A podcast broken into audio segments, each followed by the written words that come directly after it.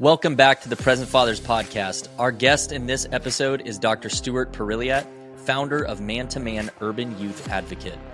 He discusses the importance of fathers and the impact that fatherlessness has on communities. He shares his personal journey of growing up in Oakland with significant challenges and eventually joining the Marine Corps to escape.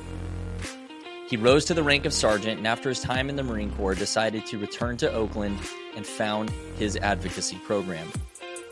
He has spent decades ministering to this community, including to the prisons, and has learned a great deal and has a great deal of experience to share in this episode. Through these decades of service, he has discovered that fatherlessness is the root cause of many social issues. Dr. Perrilliat emphasizes the need for emotional regulation and communication skills in fatherhood and highlights the role of coaches and schools in teaching these skills. He also addresses the challenges of co parenting and offers a great deal of useful advice in this episode as it relates to co parenting. He stresses the importance of building trust and rapport with your children, and he does this to fathers who are typically resistant to seeking any kind of help. Dr. Perrilliat encourages fathers to stay the course and be active, to be present and consistent in their children's lives. And through this, that makes a massive difference. I'm very excited to share this episode with you. Uh, Dr. P is an incredible guy who has done a lot of amazing work. He's on the front lines of fatherlessness, making a difference. And his perspective is extremely valuable for all of us to understand because what he's going to share will help us triangulate how we can make a better difference in our own communities. So please tune in, listen closely. Uh, his experience is one you want to learn from. And if you feel so inclined, please check out Man to Man Urban Youth Advocate and help them help young men and to restore relationships between parents and their children. Welcome back to the Present Fathers Podcast. We are very thrilled to present to you Dr. Stewart Perrilliat.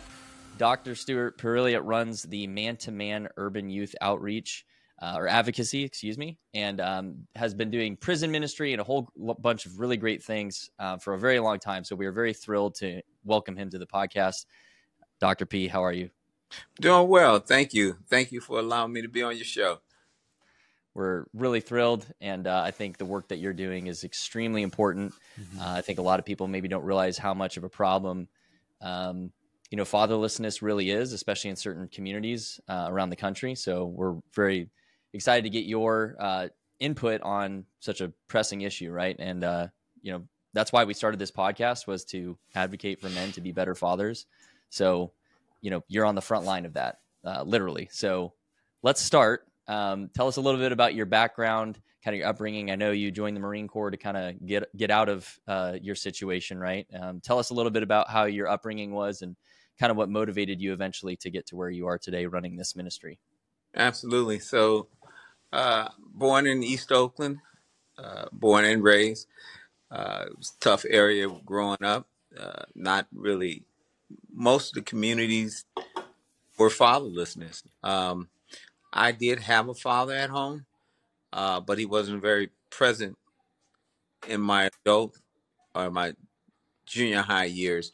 He was there during my elementary years, and then some happened where he stayed at home. I mean, he worked, you know, and he came home, but he wasn't really active. He wasn't present. He wasn't consistent in my life, which created a place where I started doing a lot of things that I shouldn't have been doing.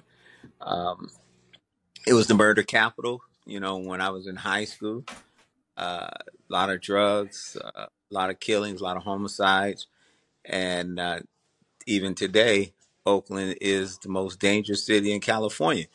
Um, so I joined the service to to get out of that life and try to change my lifestyle. Figured, you know, joining the Marines uh, would be uh, something that fits into my lifestyle in terms of fighting and survival and uh, and discipline was what I knew I really needed, and that was a key point that I was lacking in my life, and I knew that I needed it. Uh, fast forward, I began to um, run an organization called Man to Man Urban Youth Advocate, and I did that for quite some time. Then I went, you know, started working on my master's degree, and that's when I really found out how critical this work was. You know, I thought I was working you know, to try to help find a solution for the kids, the young, you know, youth.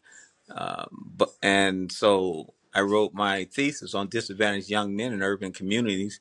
Went all the way to the 1940s uh, in East Oakland when it was a very thriving community. Had four military bases, had a lot of factories and black businesses, and had the Black Panther movement. So it, it, things were, you know, progressive. Uh, but then. Um, that's when drugs began to come in and crack, and that changed the whole uh, trajectory in terms of our communities. And now, what used to be the friendly community ended up being, you know, a, a war zone. And so, um, at that point, again, I'm still thinking that you know the youth is a problem, so I'm gonna find a solution for this problem. And then uh, I started working on my dissertation and you know, the the real funny thing here is when I was working on my thesis, I had everything. We we knew what the problem was. We knew, you know, everything that needed to be addressed. All I had to do was come up with a solution, and I could be f- finished with my dissertation in a year. And then that's when I started seeing it's not the youth, it's the fathers, the lack of a fathers and that the youth was only a byproduct of the issue, but the root cause was fatherlessness.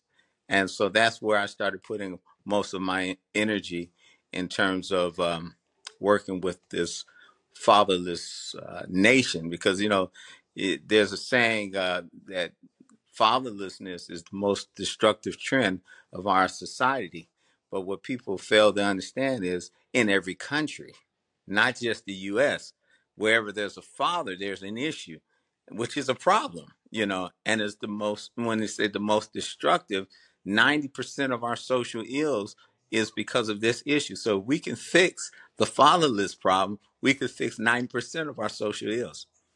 Uh, yeah, we agree completely with the the importance of having a father around and involved and engaged. Uh, like we said, this is why we started our podcast. So, um, you know, it was very obvious to us from just from our points of view um, before we started that this issue is significantly, you know, worldwide is a problem. Um, so l- let's maybe hone in a little bit more to, to where you are working. Tell us a little about um, specifically man to man, what it is, how, uh, you know, how you how you work with the communities and and um, you know just just a little bit about it and then we'll kind of go from there into to you know maybe the broader conversation Okay. So I've been going to San Quentin State Prison uh, since 1995.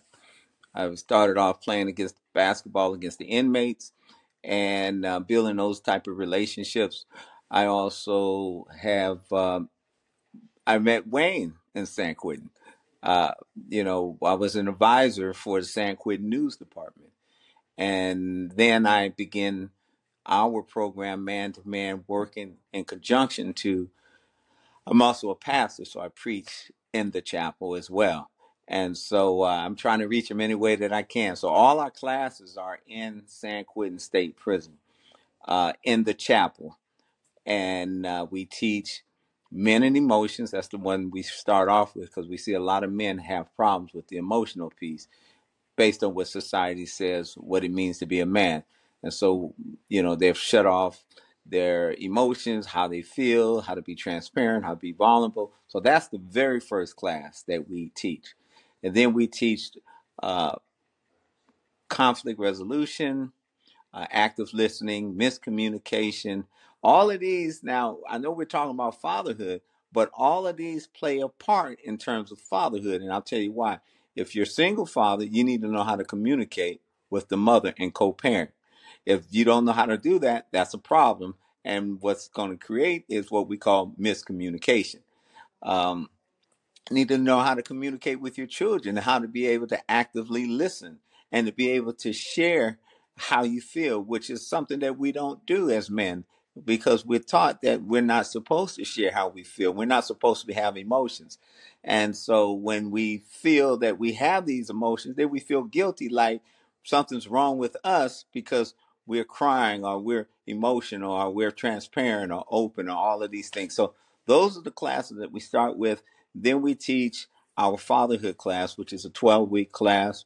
Uh, we I'm a member of the Fatherhood National uh, Initiative, Um and um I am I've done grants with them. I've done programs where I've gotten trained uh, to be their facilitator. And then we also have our own curriculum, which is uh, FAST, Fatherhood Advocacy Support and Training. Uh, on top of that, we teach a 52 week domestic violence class, you know, teaching these men that, you know, violence is more than just physical, but it can be emotional.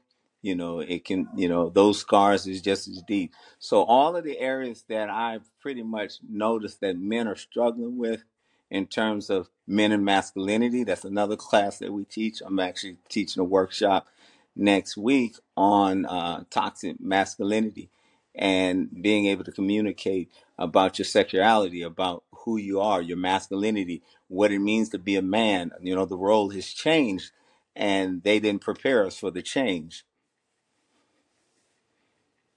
You know, I actually want to recap something you just said. So, what a lot of people in society and, and a whole don't realize is that fathers teach a lot of those skills that seem so basic.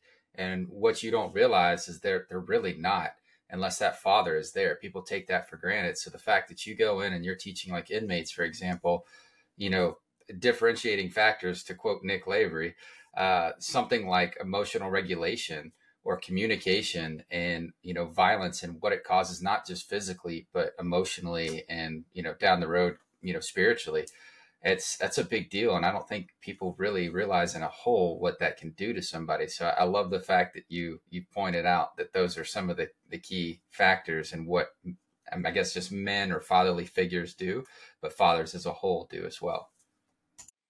Absolutely.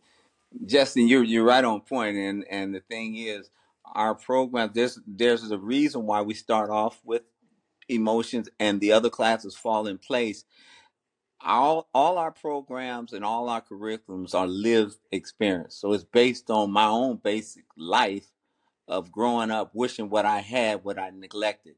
And so you're right. The guys that's in prison, we're teaching them how to be fathers while incarcerated. So they can still build relationships with their children while still behind bars. Yeah, yeah, Brandon. Go ahead. I was going to let you take care of the. Uh, I, I, had something to say about the toxic masculinity thing, but I'll let Brandon say something first. Well, you know, I just wanted to ask you if you could dive into that a little bit more, because because you know that word is very thrown around, um, and there's a lot of differences and opinions and and things like that. So I just, if you don't mind, going to that a little bit deeper for us about the toxic masculinity. Yes, yeah, please. You know, there, there's a lot of.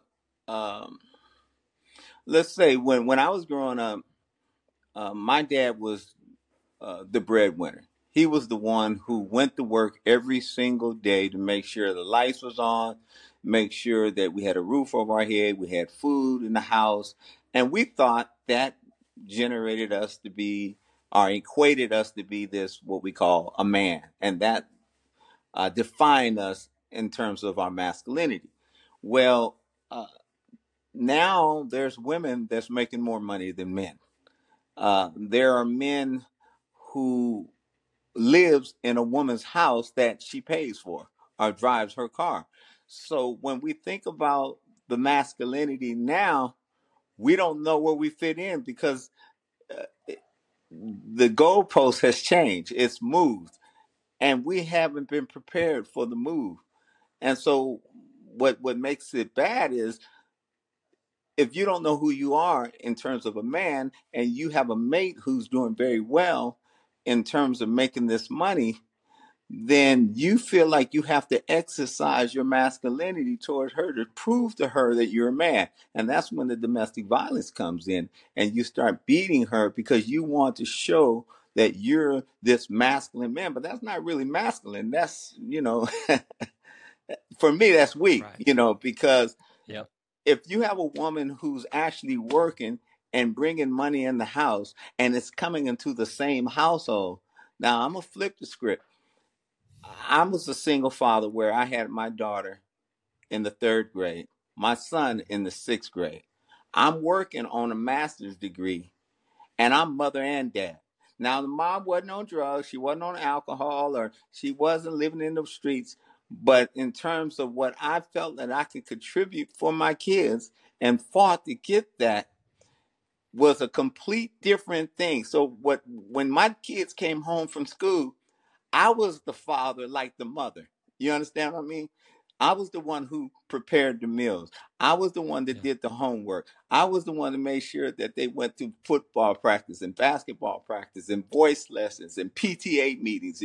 Now, that's not the masculinity in which I grew up. You understand what I mean? Yeah. But Yeah. that's what we are today. I hope I'm, I'm covering what you're asking. Yeah. No, that's that's really well said. Go ahead, B. Yeah, I think- you look like Well, I was just gonna, you know, we've we've talked about it on this show before, but you know, I think what you were describing how, you know, traditionally men would go to work, they, you know, they pay the bills, they put the food on the table, and that's kind of like, you know, that was, you know, the definition of what a man was, is really one dimensional. Um, and if you really look at what authentic masculinity, authentic being an authentic husband or an authentic uh, father, there's many more facets. That's way beyond putting food on the table. But I think we were just I agree with you. I think we were um, for a long time that was enough in our culture, and then it wasn't, right? And um, that's a whole separate episode probably to talk about how that happened. But I, I so I, I guess just to like drive the point home from your experience, what you're seeing where you're working, though, that that is a deeply held belief still that you know, oh, I've got to be the provider, and if I'm not, I can't be a man um, and so it's causing a lot of bad behaviors. Is that correct? Absolutely. Absolutely. Okay. And so, you know, out outside of educating them incarcerated, you know, what what are things that can be done outside of that situation to kind of prevent getting there in the first place?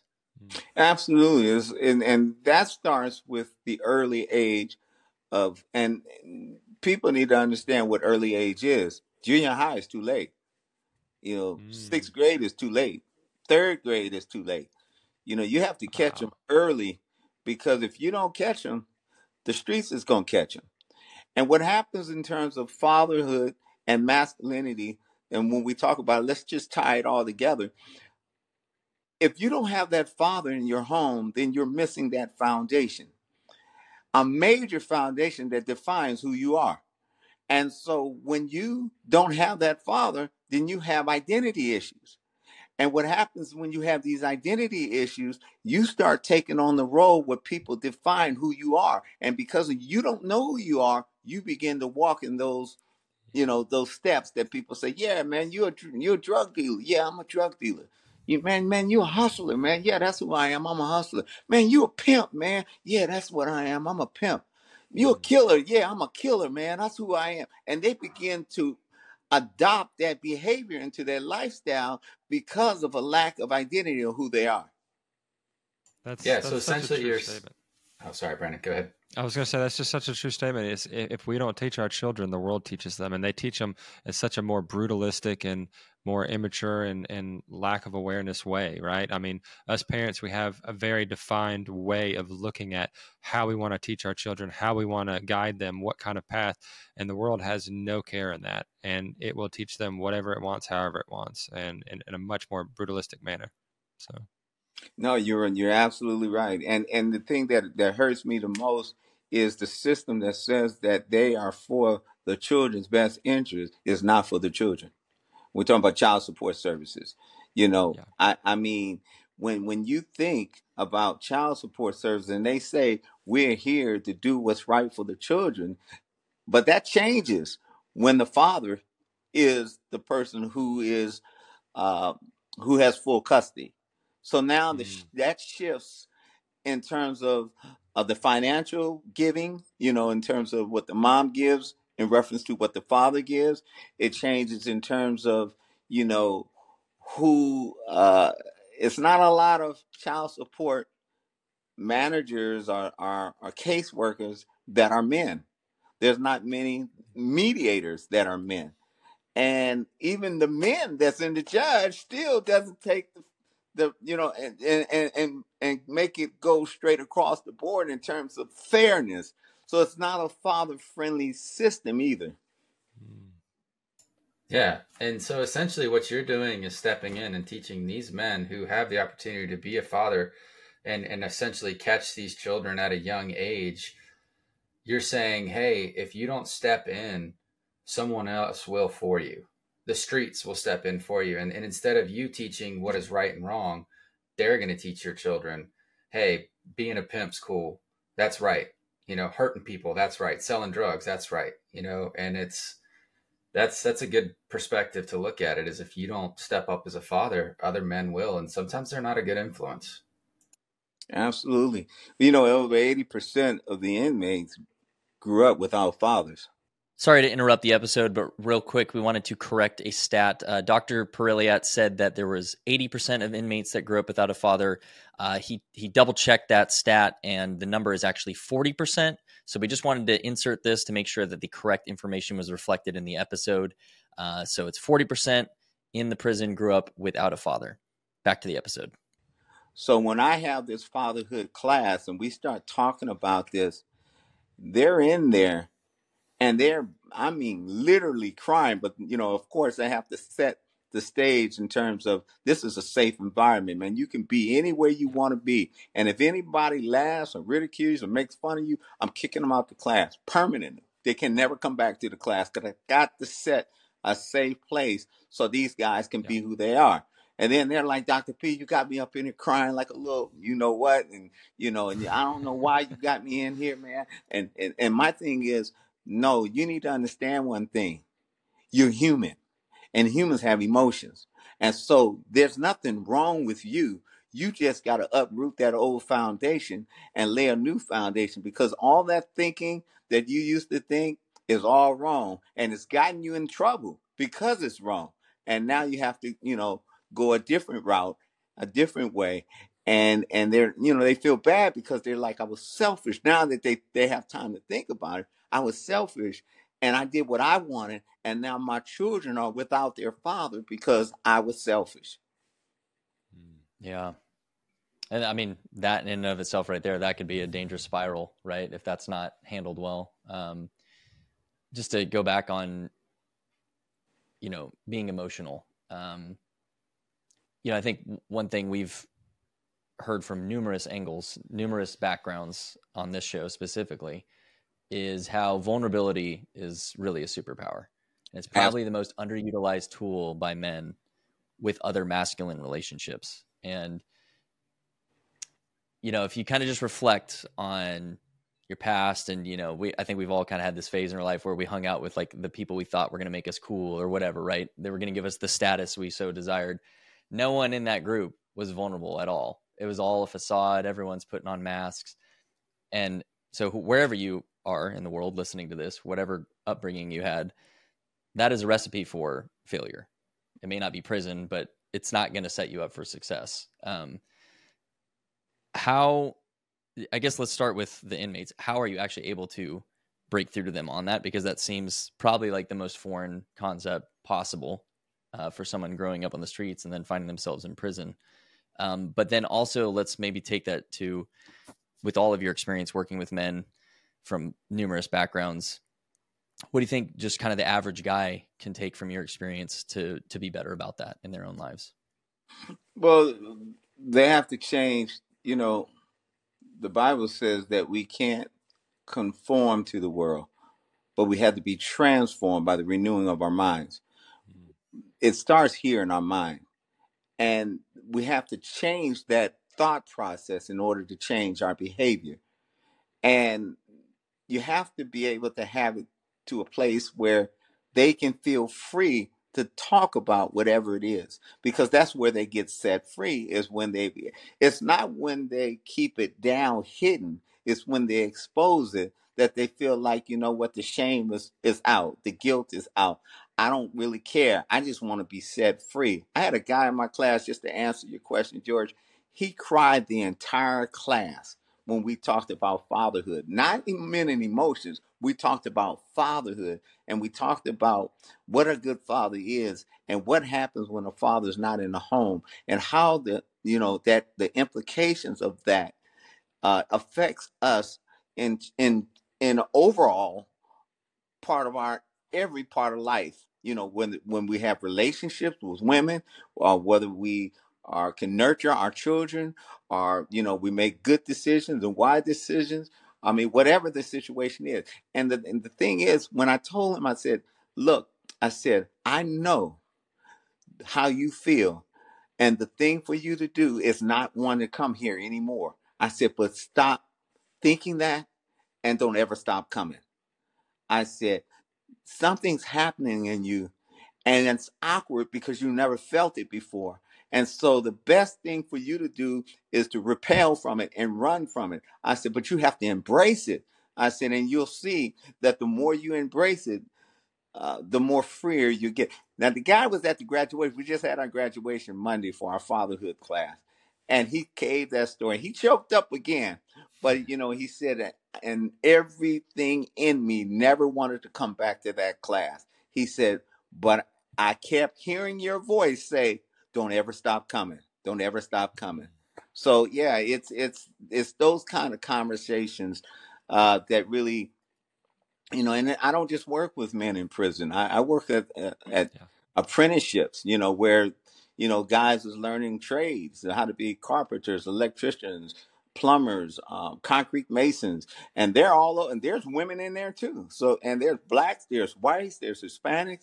I mean, from 18 to 45, you know, and uh, and we we we just continue to teach these same fundamental things. The the men and emotions. And I tell the women, I know it says men and emotions, but if you really want to get to know a man, then you need to understand his emotions, you know. And if you really want to build a relationship with the man and begin to understand who he is, but not only who he is, find out who your father was. Because your father, just like it impacts the young boys, it impacts the young girls the women that's out there doing the human trafficking, the selling her bodies, I guarantee you there was a father missing at home. That girl that got pregnant when she was 15, I guarantee you it was that father that was missing her home. Or, or suicide or depression or mental health issues or anxiety and isolation, all of those things, I guarantee you look back at it, the father's missing from the home.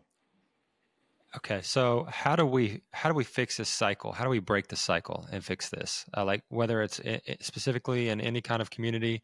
I know obviously we're teaching the emotional regulation. We're trying to reach out to the younger um, adults at an earlier age to try to get them before the world does. But like, are there other ways that we can break this cycle? And yes, there are. I mean, one is that we have to get the mothers to understand the importance of this as well and to get them to work together. Man to man is not a woman's badgering type of organization. It's a family organization. It, it's it's really a, it's an advocate for the children working with the mother and the fathers. So we have to have make sure that the mother and the fathers are on the same page. And a lot of times because of hurt and pain. You know, the mom might not want you to be involved. Even if you might be helping the children, she may not want to because she has her own pain and and and, and history of, of what has happened because you decided you didn't want to be with her anymore. You want to be in another relationship. So first we got to get both parents on the same page. That's number one. Because if you don't get the parents on the same page, the kids will work against the parents. They will play them against each other. The second is we have to get the schools to understand because if you if you think about it how many classes did you take on communication in elementary school? How many classes taught you about vulnerability and being transparent and how to communicate and how to listen? None exactly. And so you know we when we think about this we have to start this in the schools and that's what i'm trying to do right now is i'm trying to start working with superintendents and principals of schools and begin to implement this in, at a very early age so they can start practicing this that they understand that you know i have to be a great listener if i'm going to be a great communicator. And if i'm not going to be a good listener then i'm going to get some of the conversation which is going to be miscommunication which is going to lead to conflict and I don't do well with conflict.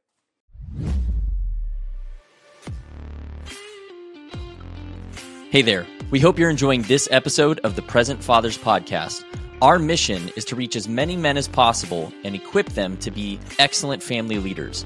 We believe that by inspiring and equipping men, we can change bloodlines and positively impact our culture. You can join us on this mission and partner with us today by doing one of two things. First, go to your favorite podcast platform, whether that's YouTube videos or Apple or Spotify, Google, etc., and leave us a review. The way the algorithm works is that it really values reviews, and this helps promote our stories to get them out to more people. The second way you can help is by sharing your favorite episodes with friends and family. Help us get the word out so that we can make a difference in our culture. Thank you for watching, and we hope that you join us in our mission to change lives.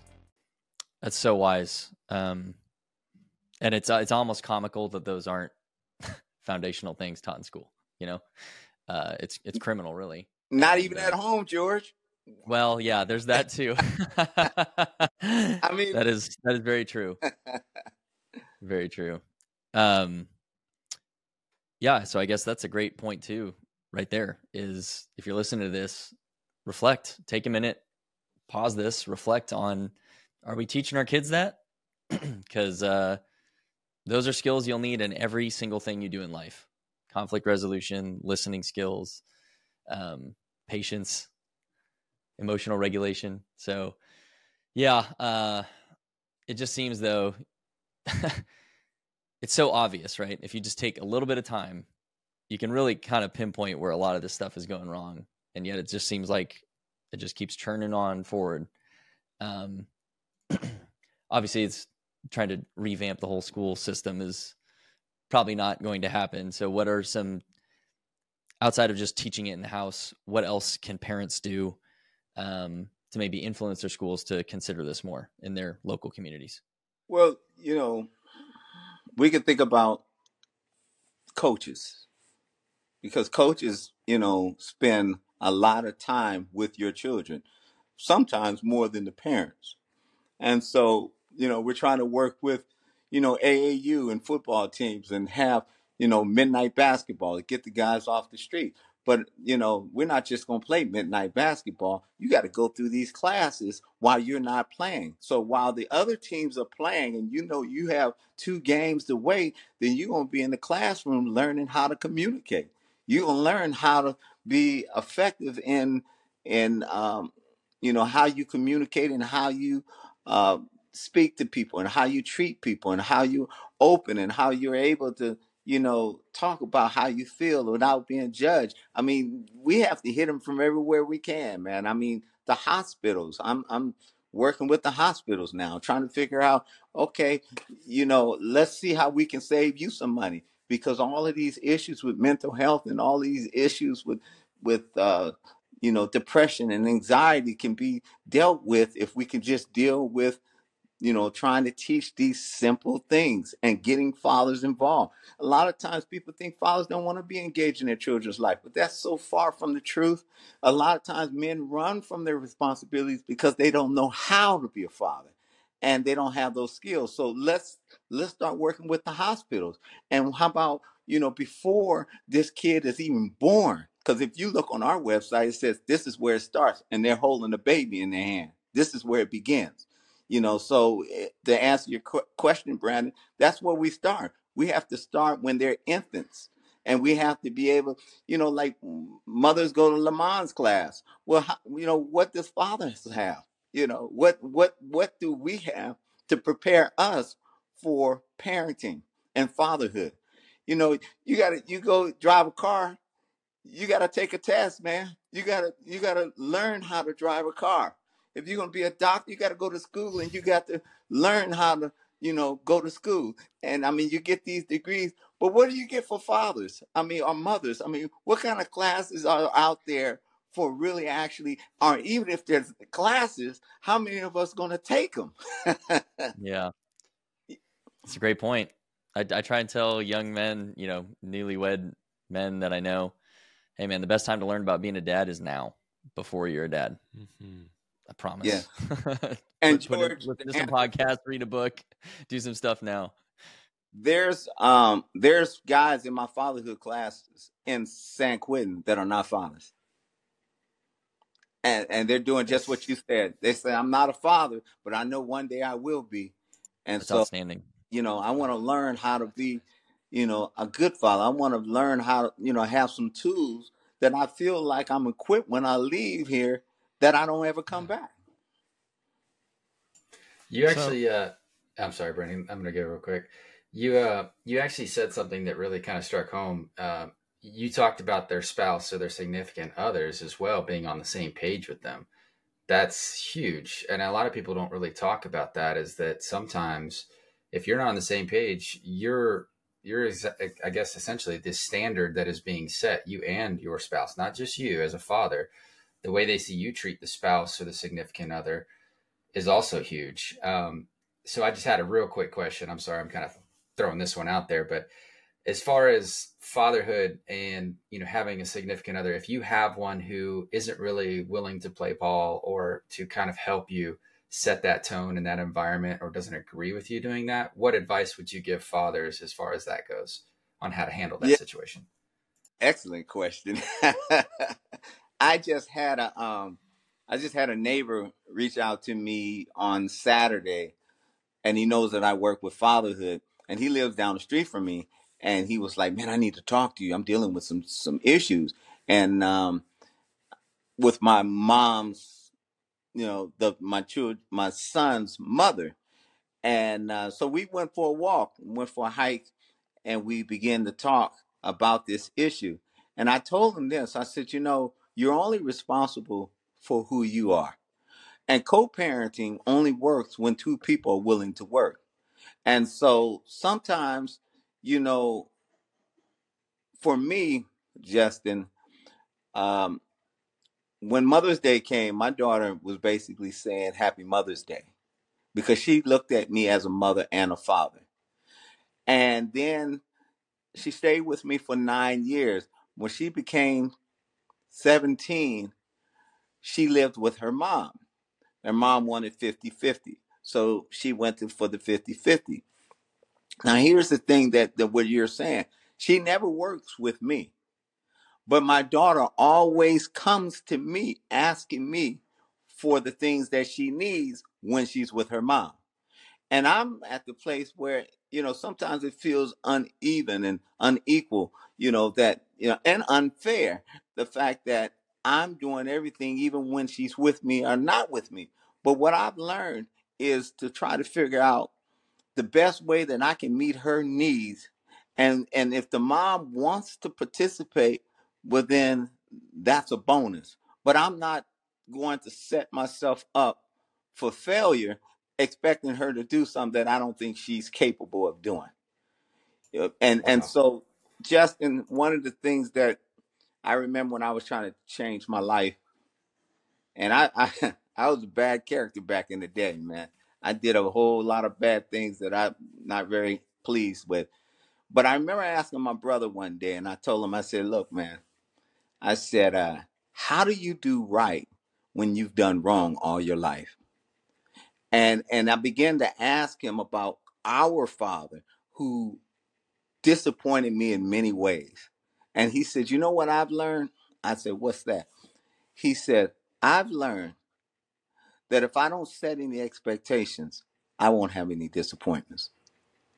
And that's what I, I would say to that man that you're talking about. Keep doing what you're doing in terms of your children. And if the mother's working with you, that's that's great. But if she's not, it's still our responsibility to do it. And don't set any expectations that you're going to be disappointed. If you know that that's not going to work, and every time you're being played against, because I want to be a father, I don't want to be a friend. You know, my I, I got enough friends. I can be mm-hmm. friends with my kids later, but right now they need the discipline, they need the foundation, they need the structure, they need what it takes to prepare them for this thing called life. And a lot of times that doesn't agree with the mom, you know. She, and then the other part that I want to talk about that carries on to what you're saying is we have to remember the culture. The culture in terms of the way the mother was raised and the culture and the way the father was raised. So what you think as a father is the right way because that's all you know. But the mom is saying, no, that wasn't the way I was raised this is the way that I was raised, and this is right. So now this is where we have to learn how, you know, to uh, to agree to disagree, and to be able to say, okay, well then let's let's see how we can meet in the middle. And and compromising is being able to come into a situation knowing you're gonna lose something.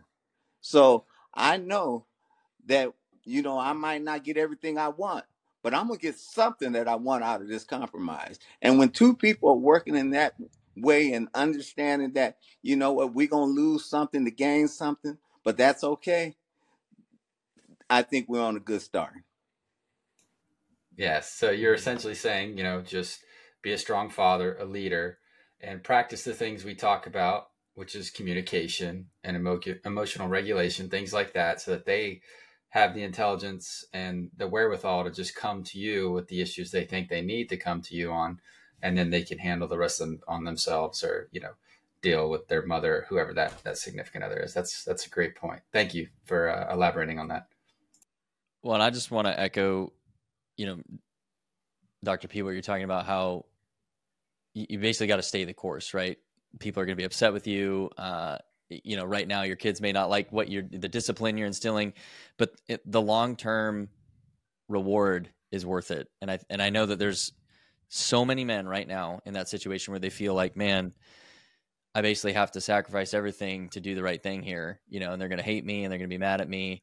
Um, ironically, we just talked to Dr. Meg Meeker like two weeks ago about this exact topic. She wrote a whole book on it and her overwhelming opinion in basically every scenario is do the right thing that you believe in your heart to be right as dad because you know like you're saying right the stats about how many people end up in prison if they didn't have a father around like they needed that in their life at some point and didn't get it. And it didn't work out for them later down the road. So it's that's a hard pill to swallow especially if you're in that situation where you know it's a split home and, and co-parenting and all that kind of stuff. But you know, if you're listening to this, uh, hopefully this gives you a little bit of um, encouragement to kind of stay in the fight and, and keep keep on keeping on because it will be worth it for your children. And they'll they'll know one day right? Like you were describing the situation where your daughter kept coming to you. Your kids are going to figure out eventually. You're you don't need to be the one to kind of like share all the gory details. They'll figure it out which parent is actually invested in their well-being in the long run. And it may take longer than you want but when that shift happens, it will now be a lifelong bond from that moment forward because it's, it's just going to be so obvious to them in their own journey. Absolutely. Absolutely. One of the things, Dale, and, and you know, would love for the listeners to take away, um, you know, as a father, we're going to make a lot of mistakes. There's no manual to a perfect father. Yeah, I don't care. I got four kids. They're all different. You know, I got 137. I got 130. I have 121 and 117. They're all different. But what I can say, all the money in the world can't pay for what I'm getting ready to tell you. And it's free. I mean, for, for what I'm getting ready to say is free. And if you can get this, this will make you a good, a great father. Being active, present, and consistent. If you can be active, present, and consistent, it doesn't matter about how much money you have, where you live, or anything like that. All these kids want is you. Hmm. Amen. Amen. I was stuck on you. yeah. So, with that said, and with you talking about dads that are hesitant and they're ready to run because they're not educated and they don't know what to do. One of the other things that's important is how do we, or how do you specifically engage with fathers who may be hesitant or resistant to seeking help or support? And like, how do you build that trust and that rapport with them? Yeah, that's, you know, Brandon, I, every class I teach, whether it's in prison, out of prison, whether it's anywhere in the world, because I, I teach a lot. I teach in, in, um, Tennessee, if we just had a big convention for the Commissioner of Human Services in Ohio. And the and the thing that I get the most is I always ask this question: How many of you have trust issues? Ninety-five percent of the class raise their hand every time. It doesn't matter what color or anything. The hand and they're not afraid to put their hands up. So what I have learned is is and I learned this from doing what we call street ministry. When I used to minister to people, the homeless people. We have to mm-hmm. find a common ground. We have to find something that gets these men wanting to talk. So if we know that they like sports, then we talk about sports. Or we talk about, you know, women. Do you have any kids? They pull out pictures, they show you the phone. I mean, so these are things that we have to find a way to get them to feel like.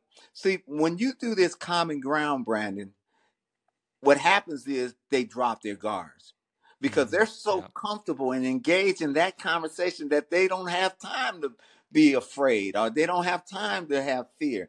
And so then we start talking about the fundamental things because now we've gained their respect in terms of the conversation and then we build on top of that. That's what I do.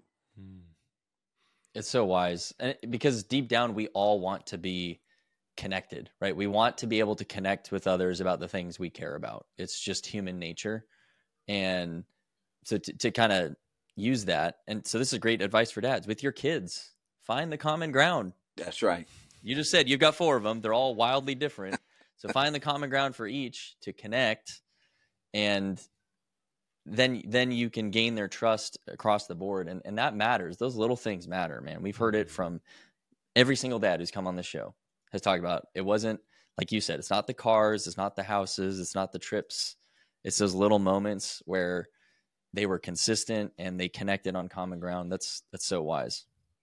Yeah, yeah. And the and the and the next thing that I think is that I've learned with my youngest daughter, which I wished I would have done more with my my other children, was to um, create memories. We go camping every year, and we go to camping where a place where they have no reception on purpose. so they can't get on their phones, they can't play video games. We got to play board games. We have to do stuff where we have to be creative. We have to be social. We have to communicate. We have to have music and laughter. But we have pictures and photos to remember those times.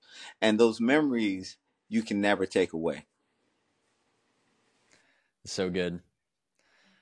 I love that. I'm a little, I don't want to get political necessarily. Um, but you know, I don't come from the world you came from. I don't understand it to the degree that you do. And just when I look around at our country specifically, kind of the, over the last really 10 years, it seems very divided when it comes to color of skin, where you grew up, your religion, right? It, it's, it almost is to a point now where it seems if you aren't the exact same as me, we can't have any conversation about any of this kind of stuff clearly that's not the case in your experience. So, what? I'm trying to do this in a way that is it's, a hot topic. I, you know, a lot of people just they want to say that like, oh, it's I'm oppressed or all that kind of stuff, and I'm sure that that is happening, right? There are people with very unfortunate circumstances and unfair. You talked about the system with rights for fathers. However, given those things, it's still not an excuse to just stop, right? So, what have you seen work for people where they've got a lot up against them, but what are they doing that makes them rise above the situation and those who can't? Because I think that that is the heart of the issue that needs to get public again because we want to in general i'm speaking in generalities here our country is so hark you know harks or harps on well you're this color or you're from there and that's the that and it just stops there. And that's just not true at least in my opinion. Yeah so uh, if you could shed some light on that you know it, it seems like we're regressing rather than progressing it seems like we're going backwards and um, and you're right it, it's a problem it's a major problem because we don't want to address the elephant in the room you know and and you know my whole thing is we have to expose it. We have to expose it for what it is. And we have to be able to to articulate what that is that we're feeling. Yeah, uh, I understand. Man, let me tell you. I went through it. And when I say I went through it, I was engaged in my children's life. My children's never been without me. They have never known their father being absent until we got a divorce. And the way they treated me was like a deadbeat dad. They put me $50,000 in a hole overnight based on some financials from one year. Out of three years, they took the highest one and said I had the potential of paying that. And it was a recession. So I did not have the ability or the potential to pay for that. And I mean, it was like one wall after one wall after one wall. Man, I had to drive past my job to go an hour to drop my kids off at the daycare, come back to go to work, and then go back and pick them up. And I'm talking about in one day. And it's just, I mean, one thing after another after another. But the thing that that, and I'm not getting off of what you said.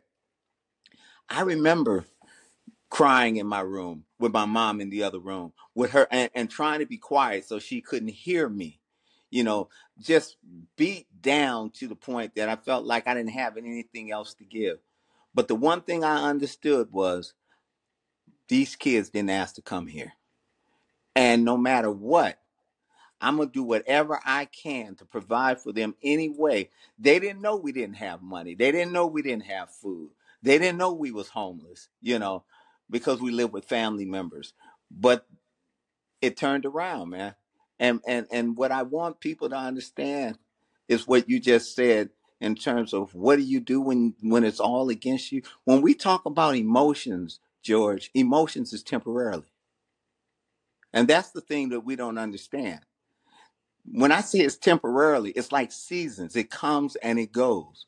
It's never going to last forever. And we have to understand some seasons are longer than others. But when we're going through the season, we have to understand that there's an expiration in that season. And that's what gives us the hope to keep going. Mm. Dr. Stewart, how did you make it through your season? I made it through my season with God.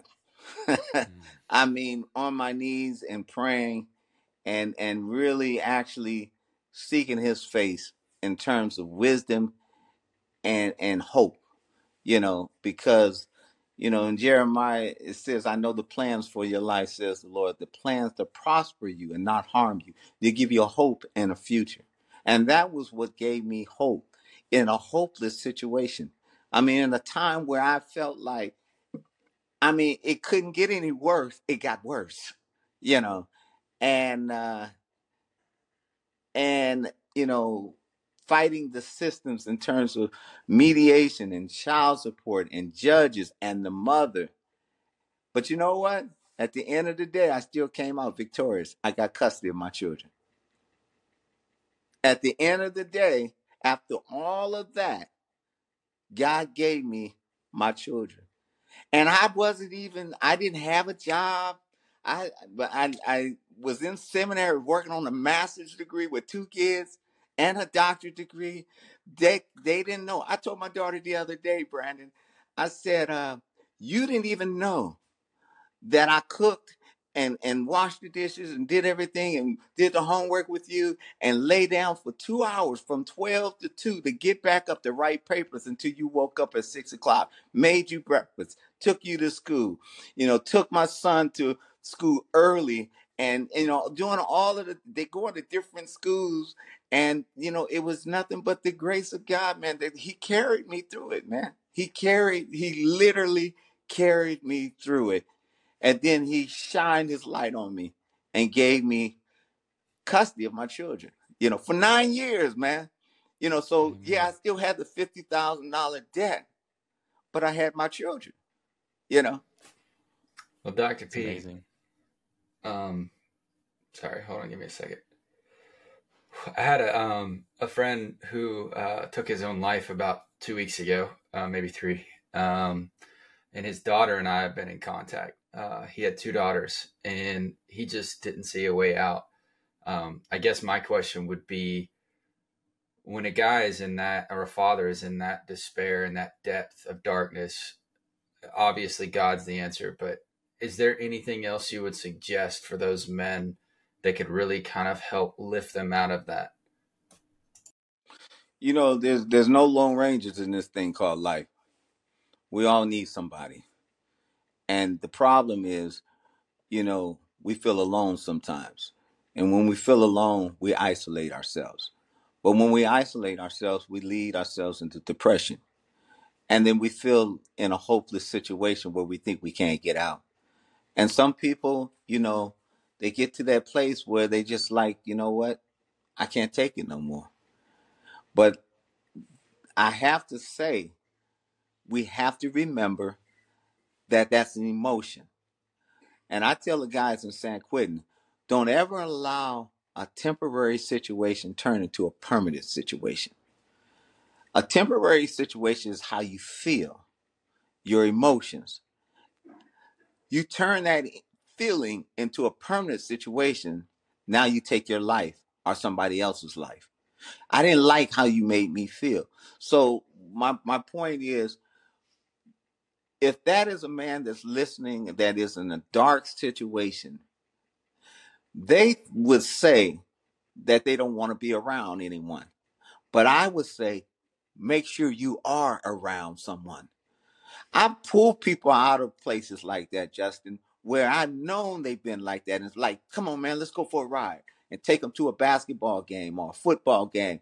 And, you know, they, they act like they didn't have a good time, you know, and I was like, man, aren't you glad that you came out the house? It's like, no, man, I'm not. And then they start laughing, but then it's like, yeah, man, I'm I'm glad you swooped me up, man. I'm glad you came and got me, man. Because we all need somebody, man. I don't care how tough, how how brutal you are, or how masculine you are. We all need somebody. And if and, and if we didn't, then why are we here? Why would it just be me or just be you? You know? And so that's you know, the Bible says, as iron sharpens iron, as one brother sharpens the countenance of another. We got to sharpen one another, man. I mean, we gotta we gotta be able to be there for our brother to be able to pick him up and say, "Look, man, I got you, man. You know, I'm come on, man. I, I know how you feel. I've been there. I, I understand. Let's go get something to eat. Uh, let's go play some basketball. Let's go running. Uh, let's go hiking. Like the guy, my neighbor, man. He told me yesterday I was I was leaving the house and I was going to to go walking and he saw me and he came back and he's like, "Man, thank you so much for yesterday." And I felt bad because I didn't have a chance to talk to him because my prayer partner was on the phone and he was getting ready to preach in like two minutes, so I had to pray with him before he went in. But uh, but he was happy because he got hope because he realized, you know what, I'm not in this thing by myself. There's other people that's struggling like me. There's other people that has it a lot worse than me, and that you know now that I understand that I have some tools to kind of navigate through this, it might not be the best day, but it's not the worst day either. Mm, Preach. amen. I love it. no man is an island, right? I mean, the brotherhood. That's that's what we encourage and and creating community and and whether that's in church or where it's out outside of the church, you you just have to create people that can support you because when you're in those lows, again, like you said, you want to isolate. That's our natural thing. Fix it ourselves, right? And there's some things you can't fix, right? Others others have to help you. So, with that said, we're speaking about death and hypotheticals if you were to die tomorrow and you wanted to leave one solid piece of advice for your kids for their life, what would it be? Wow. so you said if I die, what would be the advice that I left for my children? To be the best that you can be, to do your best. You know, none of us are perfect, but to make sure that you uh, follow through with the foundation that's been laid before you. You know, we think, well, as kids, they think that we're mean and we're and we're just don't understand them. But the thing is, we love them so much that we don't want to keep them there, and so they have to understand. And I'll, I'll, I'll give you this real quick one that can kind of symbol what symbolize what you just said. Uh, my daughter said, "Dad," she said, "Stewart, my son's name is Stewart as well." He says, "Stewart's getting ready to go to college." Wow, do you think he's going to be ready? I said, "I've taught him everything he needs to have to be prepared for life, just like I've taught you. The test doesn't start until after you graduate." It's kind of like playing basketball. You know, you got to play, you got to practice, you got to run drills, and you got to execute those drills. But none of that really works until you play the game.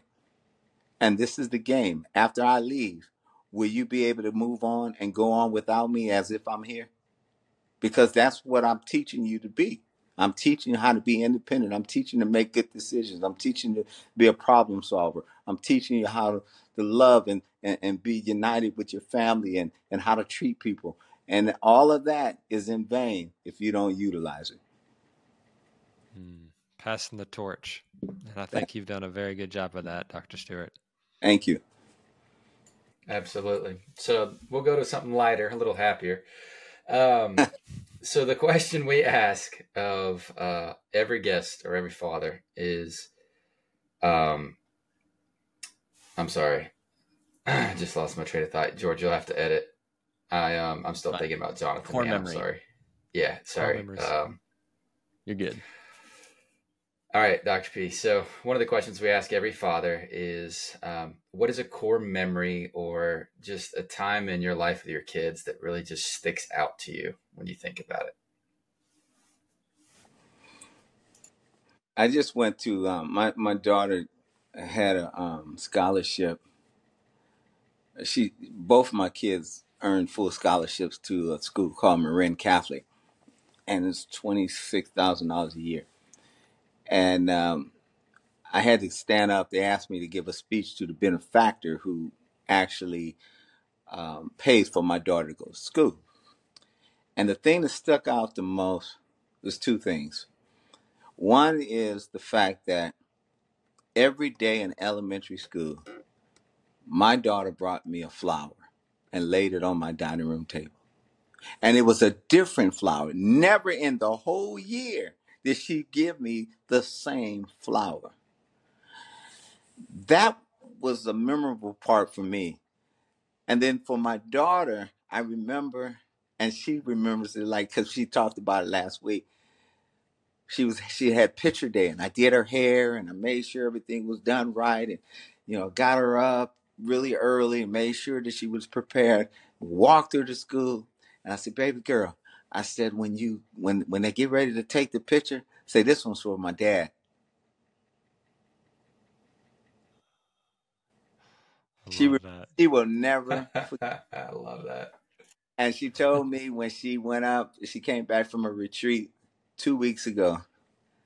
She said when she they had to talk about it was Kairos retreat, and the retreat changed her whole life. And she stood up before the parents and talked about it. And she said, "Dad, I was started to go up there and say this one's for my dad.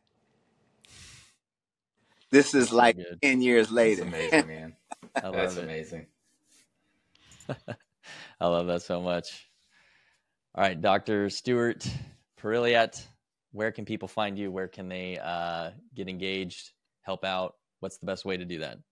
Well, best way is uh, our email address is man m a n number two m a n at man to man again m a n number two man dash uya dot org man to man at man to man dash uya dot org. Our website is man to man m a n number two m a n dash uya dot org. All right. And uh, are you guys on social media and that kind of stuff, or is, is it just the website? And, Yeah, we we I do um a show called Can We Have a Conversation, so they can go on to YouTube, see all Okay. the interviews that I've had with fathers, with men, with mothers, with girls, and that's on. Uh, just go on YouTube and put my name, uh, or put Can We Have a Conversation, and all of the, you know, the videos will pop up. Uh, we have. Um, I don't do social media like I should, but we do have. If you go on to Man to Man Dash UYA, uh, there is one for um, Facebook, TikTok, and Instagram. Outstanding. Well, we will certainly put all the links to everything in the description of this video. Um, any final words that you want to leave with the audience before we wrap? I think I gave it, but I'll say it again. Uh, what makes a very effective father is not about how much money you give or, you know, how much stuff you acquire. It's about you being present, engaged, and active. If you can be active and present, engaged, all the all the flaws in your life means nothing because I'll tell you, there was a story about a guy, and the guy was a kid and wants to spend time with his father. And he kept asking his father how much money did his father give? You know, how much money did he make? He's like, Dad, how much money do you make? And he's like, Why? He's like, I just want to know. And he his dad never told him. And so he said, You know, Dad, um, I need some money. Can you give me some money? And he says, Well, I just gave you twenty dollars. He said, But I need another twenty dollars. And his dad, you know, it's like, okay, you know, he gave him the money and you know, he felt like he made enough money. And he asked his dad, he says, Well, Dad, he says, Today you don't have to go to work. And he says, Why? He says, Because I've earned enough money for you to be with me for a day.